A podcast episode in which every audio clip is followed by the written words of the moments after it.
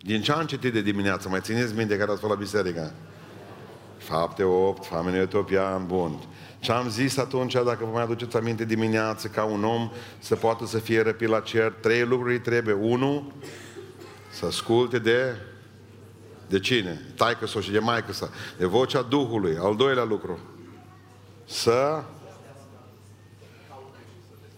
să vestească cuvântul Lui Dumnezeu și altora. Și al treilea lucru, să citească Biblia. Amin. Unde a zis că deschide cuvântul Domnului în seara asta? Tot acolo. Bravo. Fapte, capitolul 8, versetul 26.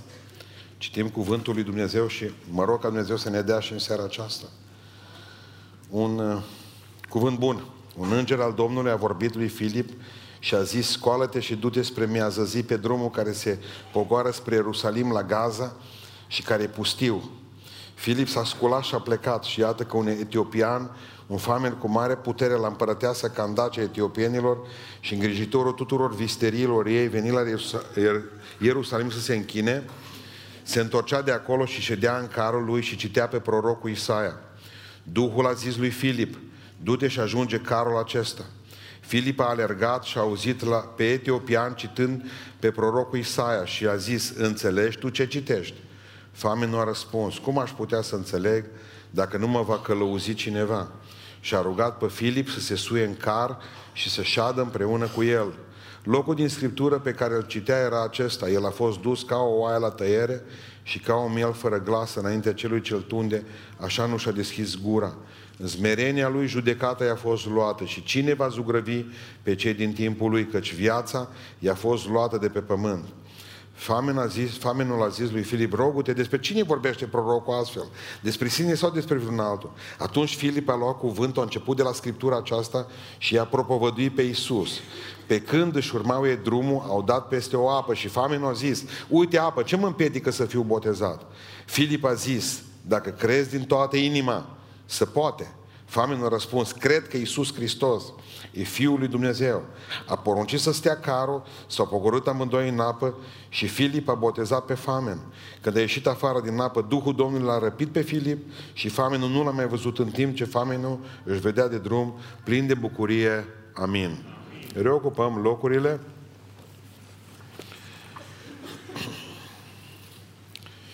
Și dacă dimineața am avut un cuvânt pentru întreaga biserică, seara aceasta, în mod special, o să vă spun vouă câteva lucruri, scurt, telegrafici.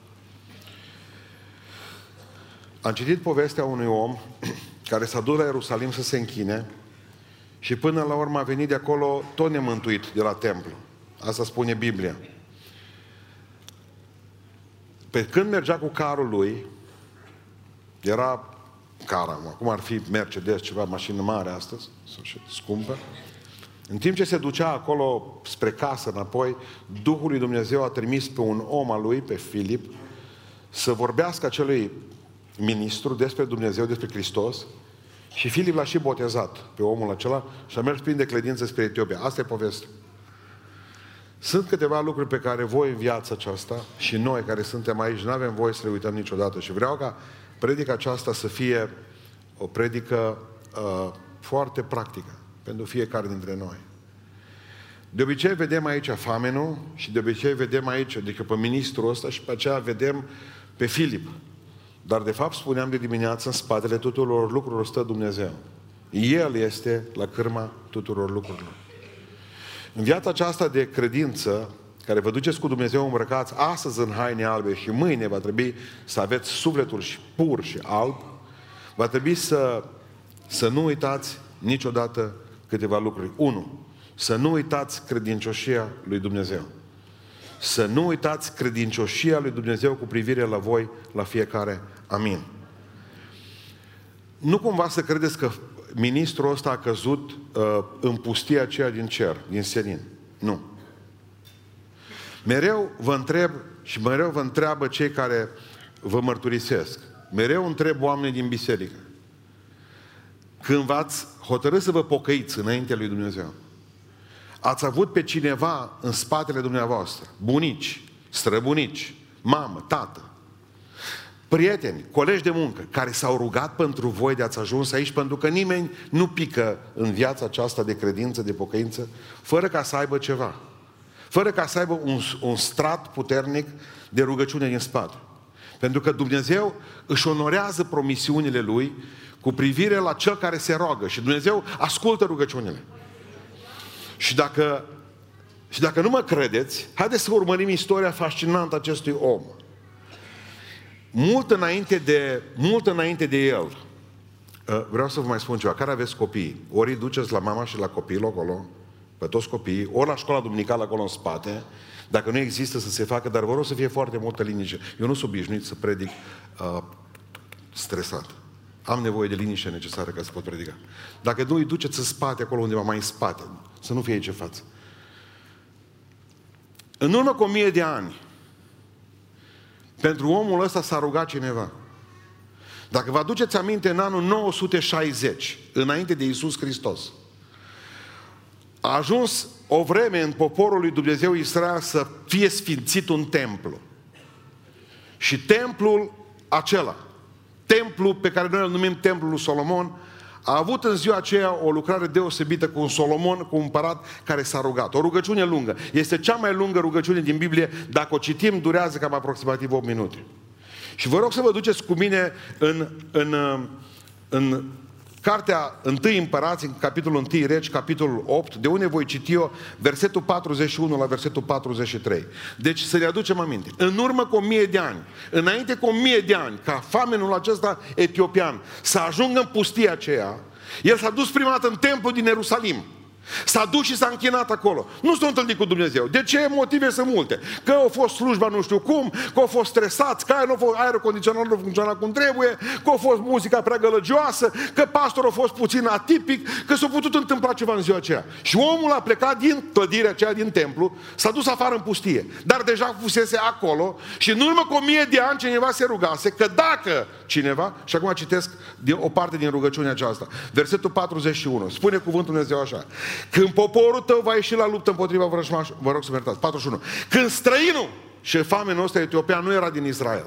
Deci s-o ruga pentru israeliți. Când vor veni israeliți în templu, vorbește-le, Doamne, dă-le hrană la timp, binecuvintează-i, vindecă-i, Doamne. Dar și aduce aminte Solomon, da dacă se întâmplă că vine unul care e străin, care nu-i din neamul nostru, și ăsta era negru din Etiopia. Și spune versetul 41. Când străinul, care nu este din poporul tău Israel, va veni dintr-o țară îndepărtată, și ăsta era dintr-o țară îndepărtată. Spune, pentru numele tău, căci se va ști că numele tău este mare, mâna ta este tare și brațul tău este întins. Când va veni să se roage în casa aceasta și famenul s-a dus direct în Ierusalim și s-a rugat în casa aceea. Spune, ascultă-l din ceruri din locul locuinței tale și îți dă străinului acelea tot ce îți va cere. Pentru ca toate popoarele pământului să cunoască numele tău, să se teamă de tine, ca și poporul tău Israel și să știe că numele tău pe care ai chemat este chemat peste casa aceasta pe care am zidit-o eu. Amin! Amin. Fantastic! El a venit să ceară mântuire. Doamne, viața mea nu este bună. El nu a știut că în urmă cu o mie de ani în față, Împăratul Solomon s-a rugat exact pentru el. Era străin și căuta mântuirea. Nu s-a dus să ceară bani, nu s-a dus să ceară sănătate și a spus, Doamne, eu am nevoie de Tine. Și deja era o rugăciune în aer care plutea de o mie de ani acolo. Și Dumnezeu este credincios. Și Dumnezeu și-a adus aminte că a promis poporului Israel că și atunci când străinul va veni și se va ruga în casa aceea, chiar dacă preoții, chiar dacă cei care cântau, chiar dacă oamenii de ordine au fost enervanți în ziua aceea și omul nu a primit mântuirea în casa aceea, când a ieșit afară, el trebuia neapărat să fie mântuit pe drum, pentru că deja era o rugăciune care de o mie de ani era făcută. Eu nu știu cine s-o ruga pentru tine. Dar știu că Dumnezeu e credincios. O mie de ani a stat o rugăciune, exact o mie de ani. 960 cu 30 și ceva de ani, în sfârșit dăm la o mie. O mie de ani de la facerea unei rugăciuni până când Dumnezeu a ascultat-o. O punte aruncată peste secole. Dumnezeu, noi căutăm mijloace bune. Dumnezeu caută oameni buni. Și Dumnezeu dacă a văzut că tu ești un om bun, și că cineva s-a rugat pentru tine, Dumnezeu ți-a dat har. Dumnezeu a zis, eu nu pot ca să nu fiu credincios ace- acestui lucru. Noi nu avem nevoie de biserici mai mari, ci de oameni mai sfinți. Noi nu avem nevoie de uh, lucruri mai, mai sofisticate, ci de oameni plini de Duhul Sfânt. Pentru că Duhul Sfânt nu curge prin boxele astea, prin incintele acestea acustice. Duhul lui Dumnezeu curge prin oameni predați lui Dumnezeu, spuneam de dimineață. Nu uitați credincioșia nici, nici lui Dumnezeu niciodată. Vreau să vă gândiți un lucru care mi se pare foarte important. Că noi, noi ca oameni ale Dumnezeu, noi nu înțelegem un lucru că pentru că putem orice prin rugăciune. Noi nu credem asta, satana crede. De aia nu ne lasă să ne rugăm. Pentru că știe că noi putem orice prin rugăciune. Rugăciunea durează mai mult decât durează viața ta. Dacă tu te rogi pentru copilul tău astăzi, Dumnezeu poate să audă rugăciunea ta când tu nu vei mai fi. Nu dacă știți că în 1992 uh, Thomas Edison a primit titlul de doctor, uh, doctor uh, honoris causa al universității din orașul lui de unde a fost. Omul acesta nu a apucat niciodată în timpul vieții lui să primească o diplomă. A fost cel mai slab din școală. Dar era pe târziu pentru Edison. Noi datorăm becurile și incintele acestea acustice și o grămadă de invenții le avem de la Thomas Edison. Când a venit și o dat și lui o diplomă, i-a dat-o când deja murise de o grămadă de vreme. Dar sunt convins că Dumnezeu îți va răsplăti fiecare rugăciune pe care tu o faci. Povesteam odată în biserica aceasta, spuneam o întâmplare pe care am citit într-o carte. Povesteau Roger Simos, îl chema pe omul acesta, venise din războiul din Vietnam. Și era cu sacul militar în spate și trebuia să mai meargă în 8 km pe jos până acasă, ploa. Era în permisie. Și a făcut semn la mașină. Domnule, luați-mă și pe mine. Și a oprit o mașină. Un om mai în vârstă, nu foarte în vârstă, spunea avea vreo 40 de ani. Omul acesta l-a luat în mașină și tot au vorbit pe drum și la un moment dat l-a întrebat băiatul ăsta care venea din Vietnam, domnule, dumneavoastră credeți în Dumnezeu? O fac că e un om foarte bogat, în Chicago. Credeți în Dumnezeu? Și zice el, uh, Domnul zice, nu mi-a vorbit nimeni până acum Dumnezeu. Nu pot. Și a început să-i spună despre Dumnezeu.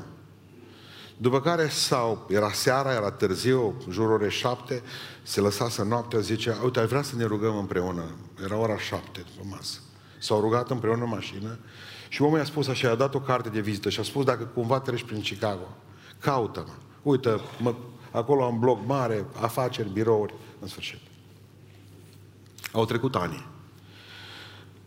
Omul acesta s-a întors din armată, după care a devenit un uh, vânzător din acesta, vendea un anumit produs, uitat, și după șapte ani de zile, după șapte ani, s-a dus în Chicago și a văzut scris mare firma acelui om, Howard and the Prentice. Și a plecat acolo. Domnule, zice, vrea să vorbesc. Zice, domnul nu, cu doamna puteți să vorbiți. S-a dus, a văzut o femeie, deja se vedea cu cărunțită înainte de vreme și S-a dus la și a zis, uite, eu l-am cunoscut pe bărbatul, pe soțul noastră. N-ați putea, au zis că dacă îl merg în, sud, în oraș, să mă văd întâlnit cu el. Ce soțul meu a murit. Eu am rămas cu toată firma asta pe cap.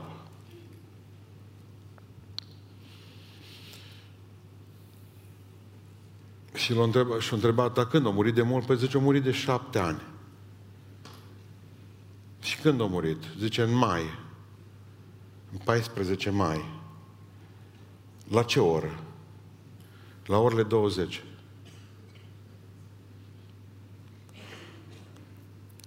Și zice, Doamne, eu am fost în mașină cu soțul dumneavoastră la orele 19. M-am dat jos din mașină. Și eu m-am rugat pentru soțul dumneavoastră și l-a primit pe Iisus Hristos în viața lui. Și a spus, Doamne, nu spuneți asta. De șapte ani m-am lăsat de Dumnezeu, de de când a murit bărbatul meu, eu nu am mai mers la biserică. Și m-am certat cu Dumnezeu.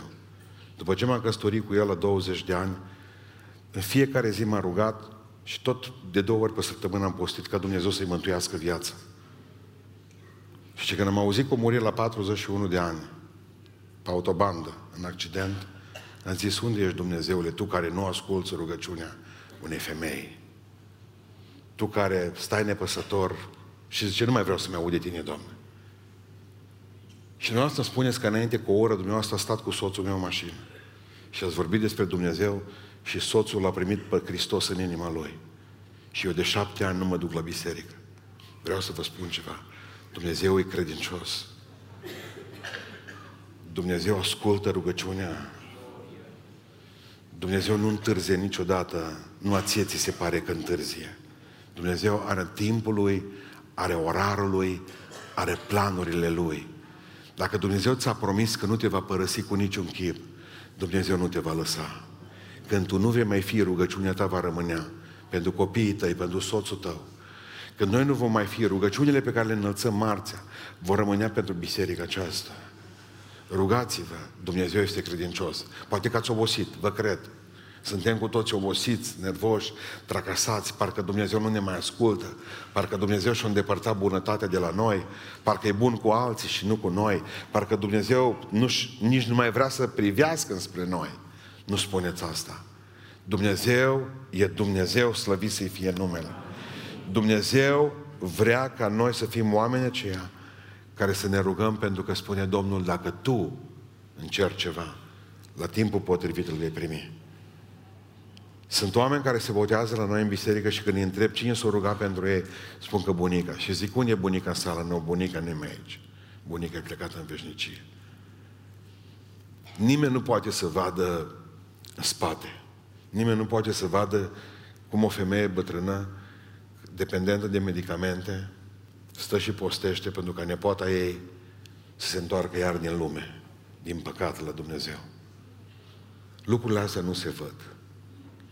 Nu se văd mâinile mamei care se așează peste copil și spune, Doamne, când va fi mare, nu lăsa să stea în lume.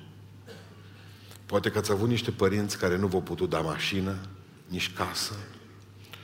Poate că ați avut niște părinți care nu v-au putut îmbrăca o haine de firmă sau nu au fost membri de partid. Dar dacă părinții voștri vor vorbi despre Hristos și dacă părinții voștri s-au rugat pentru voi sau bunicile voastre, bunici, înseamnă că ați fost cei mai binecuvântați oameni de pe fața pământului. Foamea nu a zis, eu n-am pe nimeni, nimeni nu s-a rugat pentru mine. O zis Dumnezeu, nu există om pentru care să nu se fi rugat cineva. Dacă îl întrebai pe Famen, tu cunoști, ai auzit de unul Solomon. În viața mea zice că n-am auzit. Da, dar Solomon s-a rugat pentru tine. În urmă cu mie de ani. Dumnezeu este credincios. Să nu uitați niciodată credincioșia lui Dumnezeu. Al doilea lucru, să nu uitați niciodată dreptatea lui Dumnezeu. Mergem mai departe. La noi dreptatea în Sfânta Scriptură e un fel de răsplătire cu sens negativ. Mă, vine Dumnezeu și drept. Nu, nu, nu.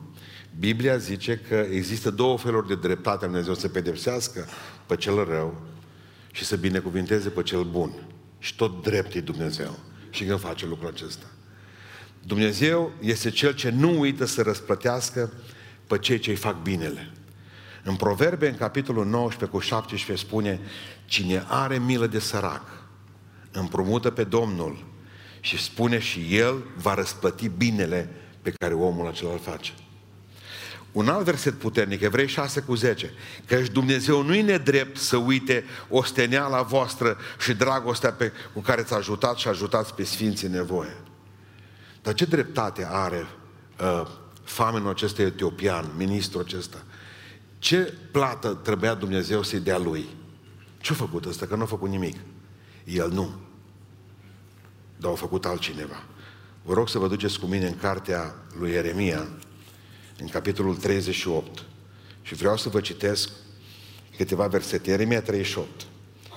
Șefatia fiului Matan, Gedalia fiului Pașur, Iucal fiul lui Șelemea și Pașur fiul lui Malchia, au auzit cuvintele pe care le spunea Eremia întregului popor zicând, așa vorbește Domnul, cine va rămâne în cetatea asta va muri de sabie. Versetul 3, așa vorbește Domnul, cetatea aceasta va fi dată pe mâna oștirii Babilon. Și ce s-au gândit ei?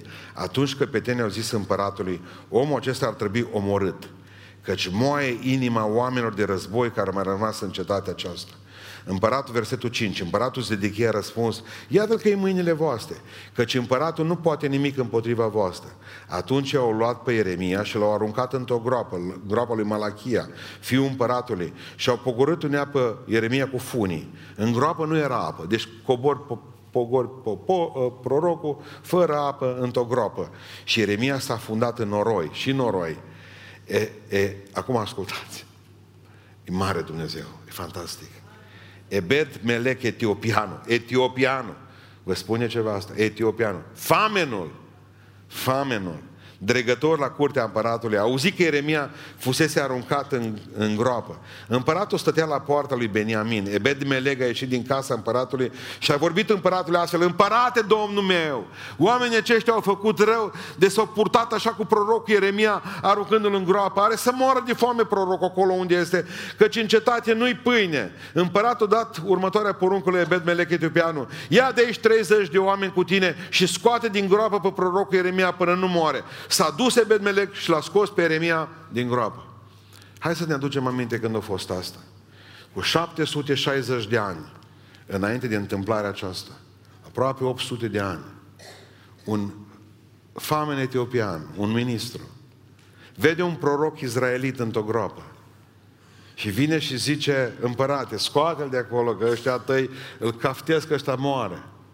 Și nu primi nimic că l-a scos pe Eremia din groapă. Dar Eremia s-a uitat în ochii lui când a ieșit plin de noroi de acolo și a zis, vezi că Dumnezeu nu uită niciodată.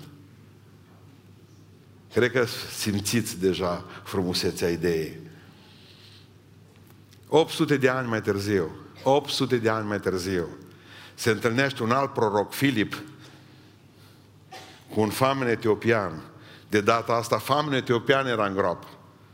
Nu înțelegea ce citea, nu vedea Biblia, nu mai știa, nu avea.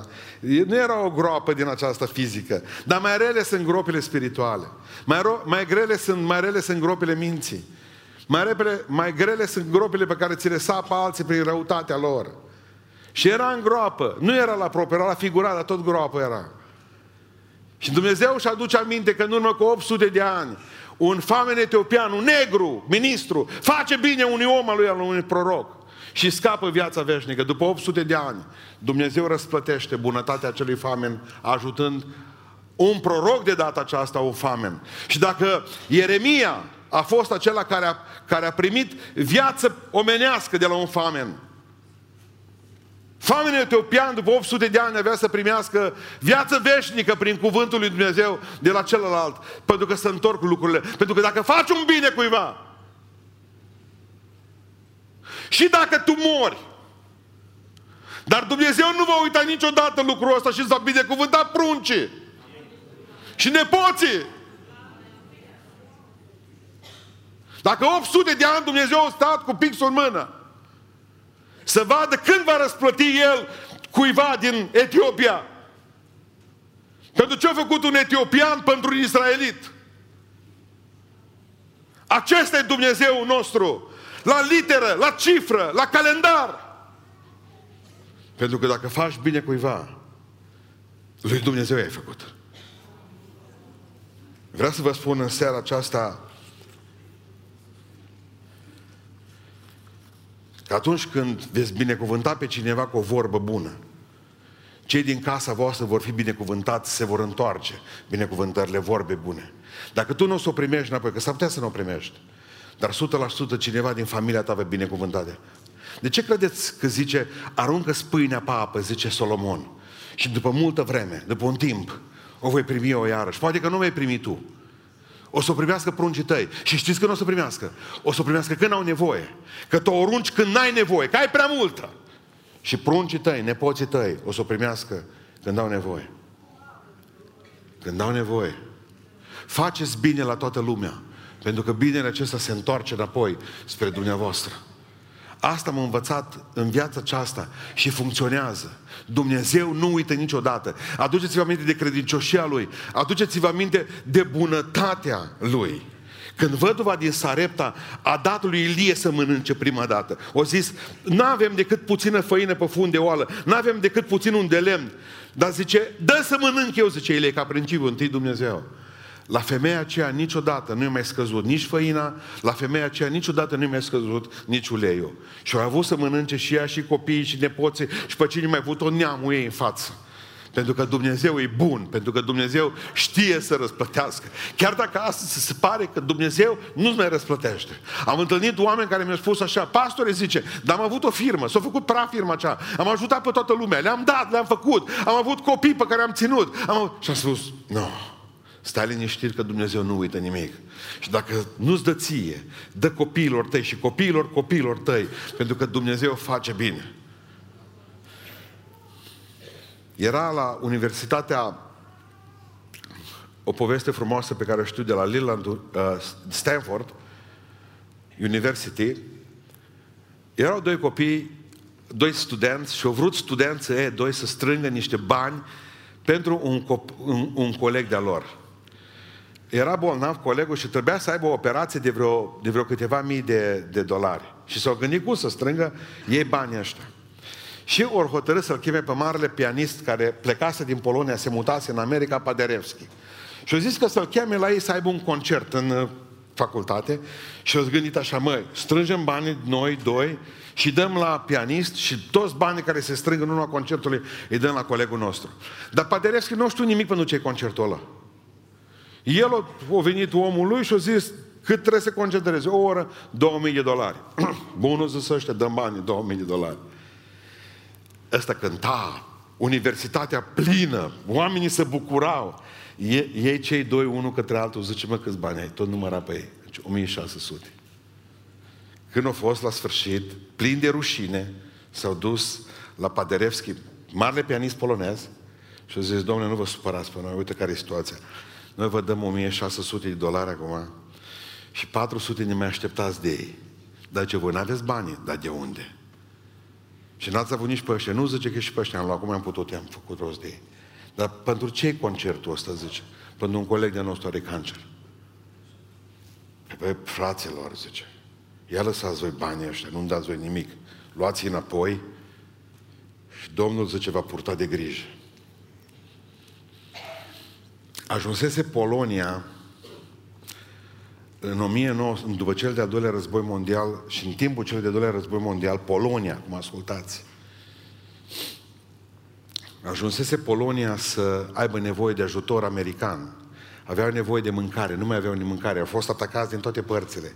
Și i-au nenorocit ucrainieni, știți povestea, și nemții, pe aceea au venit rușii peste ei. Au fost un prăpăd în Polonia. Nici o țară, poate din Europa, nu a suferit mai mult ca poloneze. Nu mai aveau nimic. Și dintr-o dată aud că un fost președinte american, Howard Hoover, în 1933 fusese președintele Americii, acum era secretar de stat la Ameri- în, la, în Guvernul Statelor Unite, trimitea continuu convoaie militare spre Polonia. Plecau, plecau, plecau spre Polonia uh, convoaie militare unul după altul, convoaie aeriene pline de mâncare. Tot se gândea, tot se gândea oamenii aceștia de unde s-au întors privirea spre noi. Și pe aceea au venit într-o zi Marle Paderewski, care scrisese zeci de scrisori, bătrân, în bâtă, au venit să-i spună lui Howard Hoover, fostului președinte american, domnule, zice, uite, sunt bătrân și vreau să-ți mulțumesc pentru grijă pe care o porți Poloniei mele. Domnule, zice, port de grijă Poloniei tale. Pentru că atunci când am fost student, dumneavoastră, zice, mi-ați dat înapoi banii 1600 de dolari și a cântat de gratis. Dumneavoastră nu am știut că veți ajunge președintele Americii. Și n-am știut că într-o zi țara mea va fi binecuvântată de dumneavoastră. Eu sunt un om simplu, eu îmi iubesc Polonia, zicea. Dar nu m-am gândit vreodată că Dumnezeu poate să fie așa de mare. Și m-am gândit zilele acestea la acest lucru. Că dacă tu ajuți un om Dumnezeu îți binecuvintează familia, Dumnezeu îți binecuvintează neamul, Dumnezeu poate să-ți binecuvinteze țara. Dumnezeu dă mult mai mult decât există.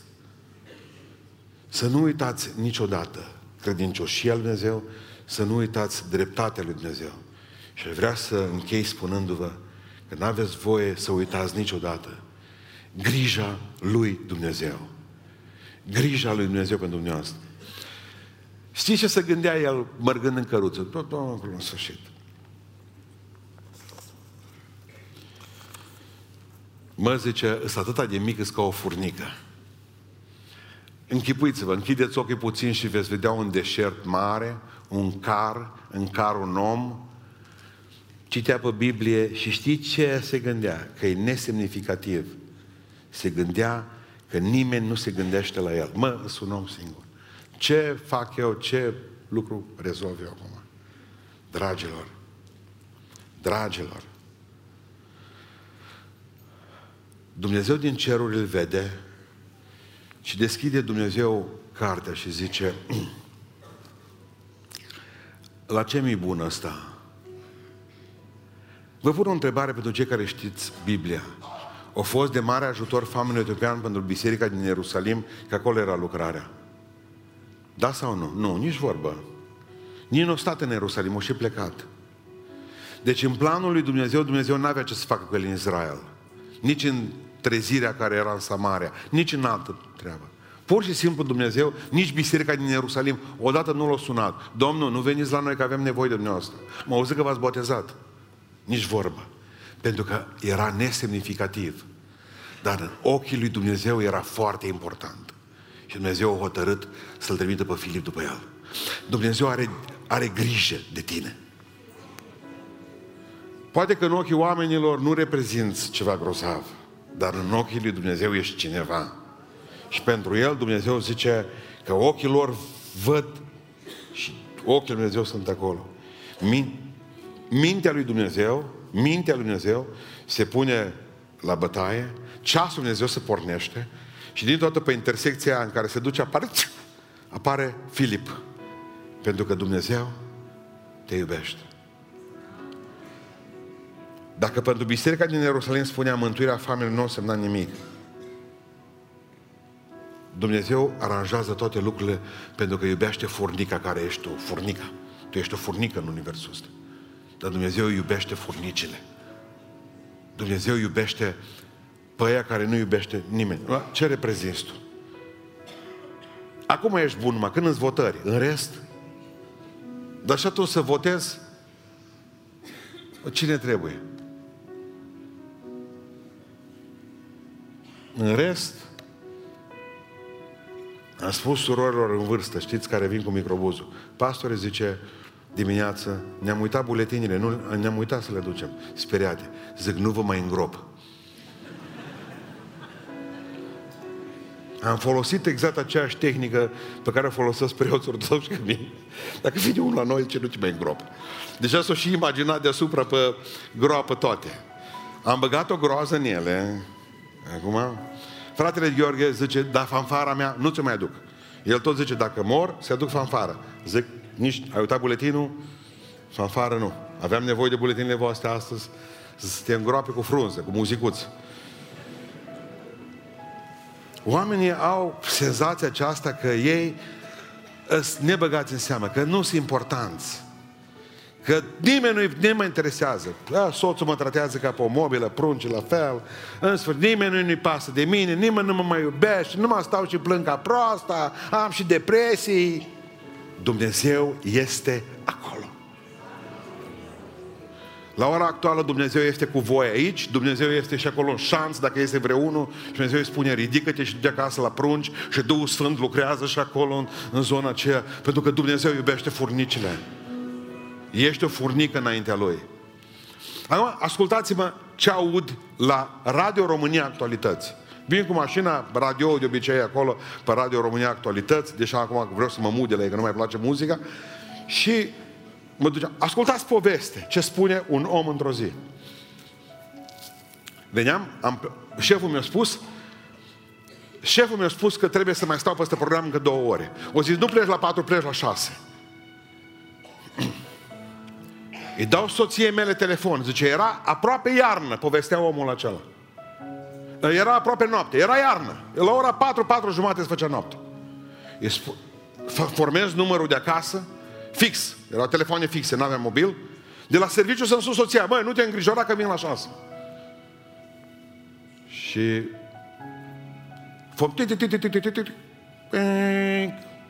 Da. Voce de bărbat. Închid telefonul. Băi. Mai formez o dată numărul, sun din nou, alo,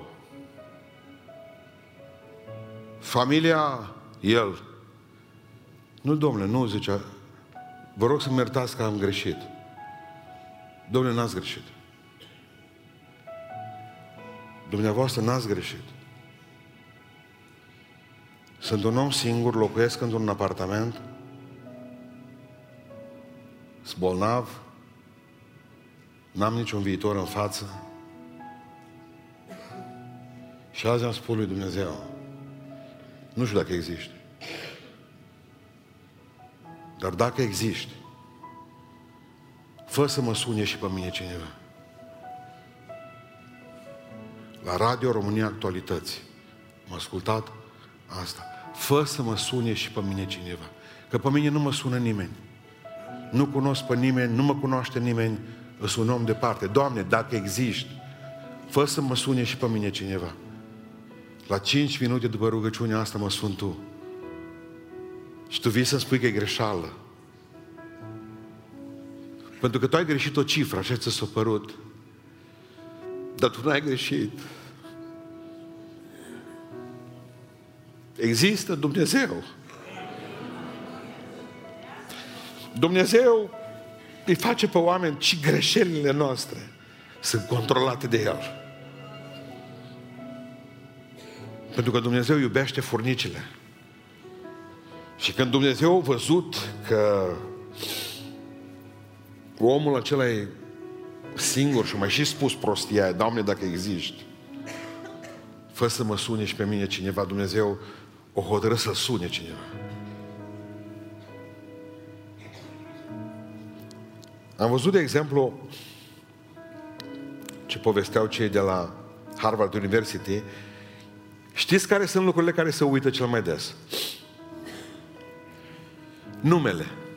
Vi s-a întâmplat vreodată că nu mai știi cum îl, cum îl cheamă, cum Tony, cum... Ce? Săptămâna trecută s-a cu cunoștință. Paul, nu Paul, ce Dan mă cheamă. Nu, știam eu. Al doilea în top. Prima dată uităm numele, pe locul întâi. Așa se spune. Pe locul întâi uităm numele oamenilor. Pe locul doi, uităm unde am pus lucrurile. Am pus cheia aici, ochelari, nu știu unde am pus, atunci să vezi. Fratele Bogoșel e maestru. Mergeam și repara mașina cu el, n-avea bani din ăla de lucru să-și pună șurubelnița.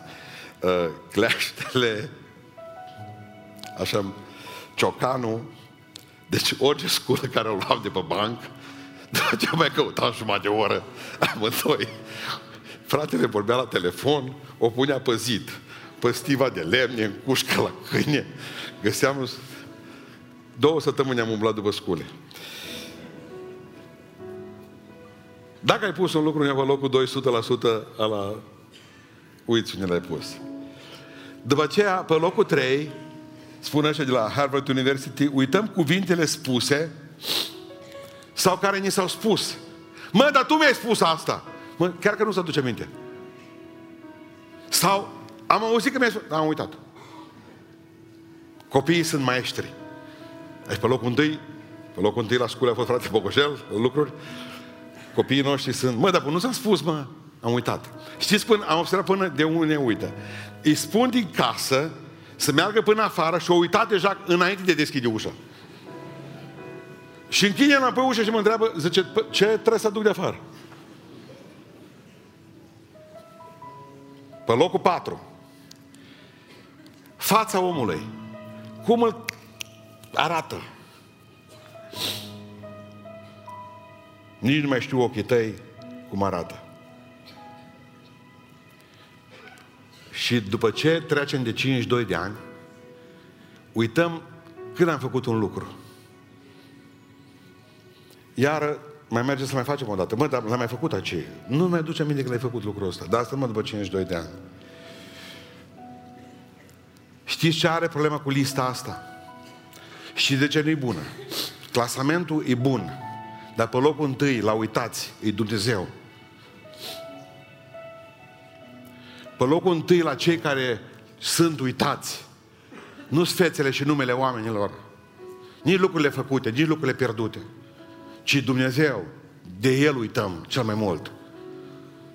Dar Dumnezeu nu uită de noi. Dumnezeu nu uită de noi. Dumnezeu iubește omul. Dacă foamea nu și-o permis să nu-și mai aduc aminte de Dumnezeu, Dumnezeu și-a adus aminte de foame și a spus, hai că las că trimite după tine lucrurile acestea. Am vrut să închei predica aceasta spunând că să n-aveți voi, n-aveți voi niciodată să uitați credincioșia lui Dumnezeu, dreptatea lui Dumnezeu și grija lui Dumnezeu. Așa să ne ajute Dumnezeu. Că Dumnezeu nostru nu uită de noi niciodată. Și vreau să plecați în ziua de luni frumos, știind că Dumnezeu e cu voi și că vă poartă de grijă. Ne ridicăm în picioare, ne pregătim de botez.